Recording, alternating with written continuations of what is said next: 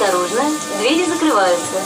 Следующая станция... Страна метро. К 80-летию московского метрополитена. Подобно кораблям и воздушным лайнерам, некоторые составы московского метрополитена тоже называют в честь людей, заметных дат и событий или посвящают их особым темам.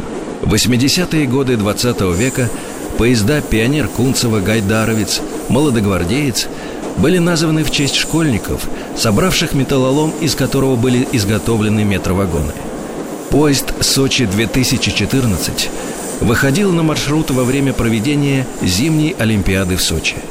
Состав «Красная стрела-75», посвященный юбилею фирменного поезда «Москва-Ленинград», продолжает ходить по Сокольнической линии.